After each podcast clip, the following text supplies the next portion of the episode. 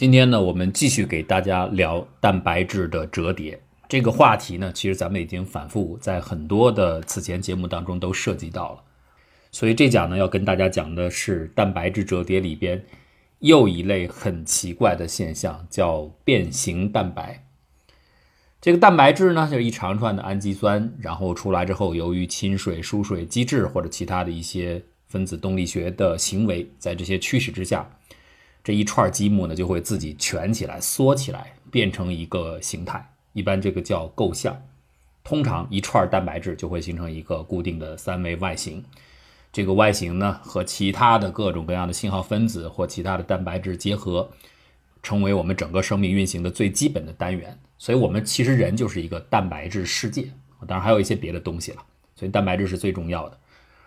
以前的人们都觉得，那起码这一串氨基酸它折叠成蛋白那么快的折叠，这是一个谜团。可是现在我们发现了另外一类特殊的蛋白质，这一类蛋白质特殊之处在哪儿呢？它这一串序列折叠的时候，它不是只有一个外形，而是有两种稳定的构象，所以呢，就把这样的蛋白质叫做可变性蛋白。蛋白质的功能取决于它的外形。既然你会折叠成两种不同的稳定构象，那么你就有两种常见的功能：一个蛋白质两重身份。哎，这个就是它奇怪的地方。你细想一下啊，如果照进化角度来说，这个是不太对的。比如说，你有 A、B 两种构象，承担甲、乙两种功能。如果甲功能是你此时此刻你的这个身份有利于进化的话。那么进化的选择压力一定会就把你的甲的构象给选择出来。反过来，如果你的乙功能是就是 B 的构象是有利的，那么你一定会趋向于你每次折叠就折叠成 B，完成的是乙功能。所以它一定是往一个方向去偏斜的，这样才有所谓的选择压力。怎么会筛选出一种蛋白质 A、B 两个我都要？这个不是很奇怪的一件事儿吗？况且很显然，它不是一个艺术，不是一个很偶然的例外，因为我们目前已经找到了一百多种可变形折叠的蛋白，大概承担三十多种不同的生化功能，所以这是一个普遍存在的现象。一般的结构生物学，我们假定的就是氨基酸折叠成一个外形，这个已经很难了。可是现在随着新兴的技术，包括电子动静，包括固态的核磁出现，人们就发现了这个秘密，就是。有一些蛋白质，它是可以折叠成两个构象的，而且都是稳定的。那么蛋白质有一些，它其实没有稳定的外形，比较松散的，呃，不成形。这个好理解，你相应的绑定机制就是插销没法插上，所以呢，你是松散的一团。这容易解释，很难解释的就是你有插销变成了 A 型，然后突然又变成 B 型。就像我们说那变形金刚，像那弹簧，它两种变形，一会儿变成车，一会儿变成直升机，对吧？还有其他的一些变形金刚也是。它可以变成两种，或者甚至有三种，并且呢，很明显，这个是有意的自然选择选择出来的这个特性。通常这几个稳定的构象之间是可以可逆的变换的，而且变换的速度非常的快。也就是说，这种改变不是很不成比例的，大部分时候基于 A 很偶尔的变成 B，并不是，它是经常性的、稳定的在这几种构象之间来回的切换，承担不同的职能。比如说，我们举一个例子，叫 XCL1。这是一种变形蛋白，它可以起到两种作用，两个外形。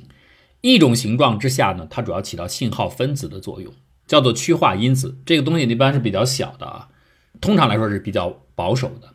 Kimoki，它起到的就是呃发信号的作用，可以跟白细胞受体结合，然后呢就激励白细胞进行对外就抵抗感染，这是一种功能。还有一种功能是另外的一个外形下。变形之后，它可以直接作为抗生素来对抗细菌的入侵者，对抗病原体，所以它反复的在这两种形状之间切换。科学家最关心的事情就是刚才所讲的，在进化意义上很难去解释为什么会进化出一种可以进行在多种构象之间稳定可逆的变换，而不是选择出一种单一的职能。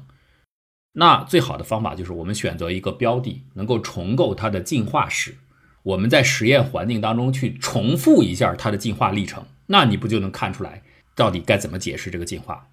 于是呢，现在有了 SCL1 之后啊，它是一种 Kimoki 啊。那么人类还有其他的很多种，一共现在找到的是四十六种趋化因子，在这些里边，SCL1 是唯一的一个可以变形的蛋白质，其他的都没有是稳定的，因为其他的那个插销都特别结实，啊，就是折叠的时候那该连接的地方，disulfide bond 二硫键是很稳定的。所以那既然插销稳定的，这个整个链子一折一折，它就出一个稳定的样子。只有 SL One 很特殊，它有一个绑定的插销，那个卡子丢了，丢了一个 disulfide bond，所以呢，它就可以因为这儿没有啊，就可以出现第二个构象。这是一个很特殊的情况。为了重建它的进化史，那我们这个蛋白的序列，我们当然清楚了氨基酸的情况。于是呢，我们就找到大概动物体内已经现在出现的约有五百五十种不同的去化因子，把它们可能的祖先序列给重建出来。就是我们现在有很多的同辈儿的兄弟姊妹，大家既然都是去化因子，想必他们可能有共同的来源。现在呢，长得各自不一样。高的、矮的、胖的、瘦的、黑的、白的都有，但是呢，我就研究你们这些个体，现在算是兄弟姐妹这一辈儿，有什么共同的特征，然后往上找，近的可能倒到比较近的祖先，再远一点的，差距大一点的，可以再重复呃丢掉的其他的信息往更高一辈的祖先去呃重构，这样呢，有可能人们就推断出这个序列当中最古老的那个祖先大概是什么样子。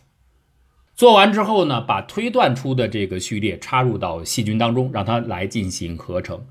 复活出这个祖先蛋白，接着呢，把这些蛋白纯化，那我就有了一大批的原始祖先蛋白。然后我们测量它们的特性，看看它到底怎么折叠的，重点分析它们的结构，就是它们折叠能够形成构象的那个独特的特征。结果呢，发现最原始的这第一代祖先蛋白，它的确是只有一个稳定构象的，折叠就是一个样子，这是符合大家常规认知的。所以呢，可以认为这是后续所有演化出来的趋化因子的共同的折叠，就应该是这个样子。那么接着你就让它这个序列往下演化，哎，演化的序列当中就发现出现了新的折叠，两个特征了，一个是祖先折叠，一个是新的折叠。但是这个时候呢，在最开始的这几个代际里边，新的折叠构象。虽然出现了，但是比例非常少，主要还是传统的老的稳定的折叠形态。可是再往下进行，人们发现情况翻转了，新的比例越来越高，到最后是主要出现新的折叠，老构象变得非常的稀少。可是等到你把这序列一直推推到最后一代，推到现代的 SL one 的时候，一切情况发生了神秘性的改变，就是这两种构象等比例了，机会几乎均等。祖先是非常不均匀分布的，出现了两个构象，而到后代不断的进化选择之后，是稳定的等比例的两种构象，那就说明什么？这是进化有意为之，进化特意选择出来的这个特性。如果进化真的是讨厌第二个构象的话，它绝对不会出现这样的进化史。最后选择出来的是两个差不多几率的两种稳定的功能，两种稳定的几何外形。好，那下面就要解释了，为什么是这样？原先大家都没有设想啊，这是现实当中出现了这个情况，然后再来解释。第一种解释是用来进行信息压缩。如果一个蛋白质可以同时起到两种功能，一会儿变成 A，一会儿变成 B，那我们编码这个蛋白质只需要同样的一段 DNA，可是完成两种功能，哎，那我不就是用一段代码完成两件事吗？如果编程的人员都有这种好事儿，你编一段代码可以又做这个又做那个，那使你的工作量就下降了。那么对于生物来说，设计的最高的原则仍然是简约嘛，所以这个起到信息压缩的作用，简单化的作用。第二种解释呢，就是认为这种可变形蛋白方便进行动态配置。生物体的环境也是多变的，一会儿变成这样，一会儿变成那样。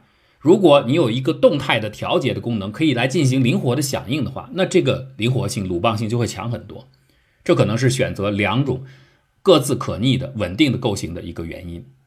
我们现在也观察到了，就像 SLY，它为什么改变呢？就是跟环境有关。比如说，它处在一个微生物病原体包围的环境当中，那这个时候当然这个压力就向着你的变形能够适应，直接和微生物结合，和它的膜发生相互作用，往这个方向去，你起到抗生素的作用。那么此时所有的蛋白的折叠就向这个方向移动。可是如果没有这样的环境倾向的话，在别的人体的其他地方，那你就会可能向着另外的一种方式。与白细胞的受体结合，并且来激励它们向这个方向去做，所以这可能提示了一个潜在的线索，就是这种多个构型，就是在适当的环境当中，你会做正确的配置，然后产生正确的功能。它可以让有限的功能单元承担更多的环境组合的任务，胜任更复杂的环境，所以我们的身体会变得简单。这样的解释当然是有道理的，但是解释学永远不乏力的，解释的人永远大有其人在。真正推动科学进步的是寻找证据。所以现在解释了这种可变形蛋白出现的原因，又来了新问题了。既然用一个蛋白承担两种功能，能变两种形，是很有利的一种进化优势，为什么所有的趋化因子当中只有 SL1 这一个出现了可变形？它既然好，为什么其他的不出现？对吧？这当然是一个非常直接有力的反问。那么对此，目前是没有明确的回答。自然选择选择出可变形的蛋白，而且是稳定的等比例的可逆的存在，说明它有它的优势。但是这个优势看起来又不足以成为所有蛋白构型的主力，又或者这跟环境有关。它作为一个双料行为的开关，双重功能的开关，可能这个开关的机制不是那么容易被稳定的建立起来。也许是这样。但究竟如何，这个还需要更多的数据来证实。那无论如何，这个提示了一个线索：将来做结构生物学研究的时候，除了我们研究现有的氨基酸序列形成蛋白质的结构，然后预测它的功能之外，是不是也要考虑将来会有这种可变形的双重功能甚至三重功能的蛋白？你设计一个单一的满足最低能量态形成的稳定三维构型已经很困难了。现在呢，既然生物界它存在这种。双稳定态，你更要去加以研究。可是这个肯定是更困难的。你说到底哪个是稳定态？不稳定之间是怎么切换的？恐怕都需要有更多的研究，我们才能够搞清楚这背后的秘密。总之呢，最后只有一点，就是蛋白质世界比我们想象的真的要复杂很多。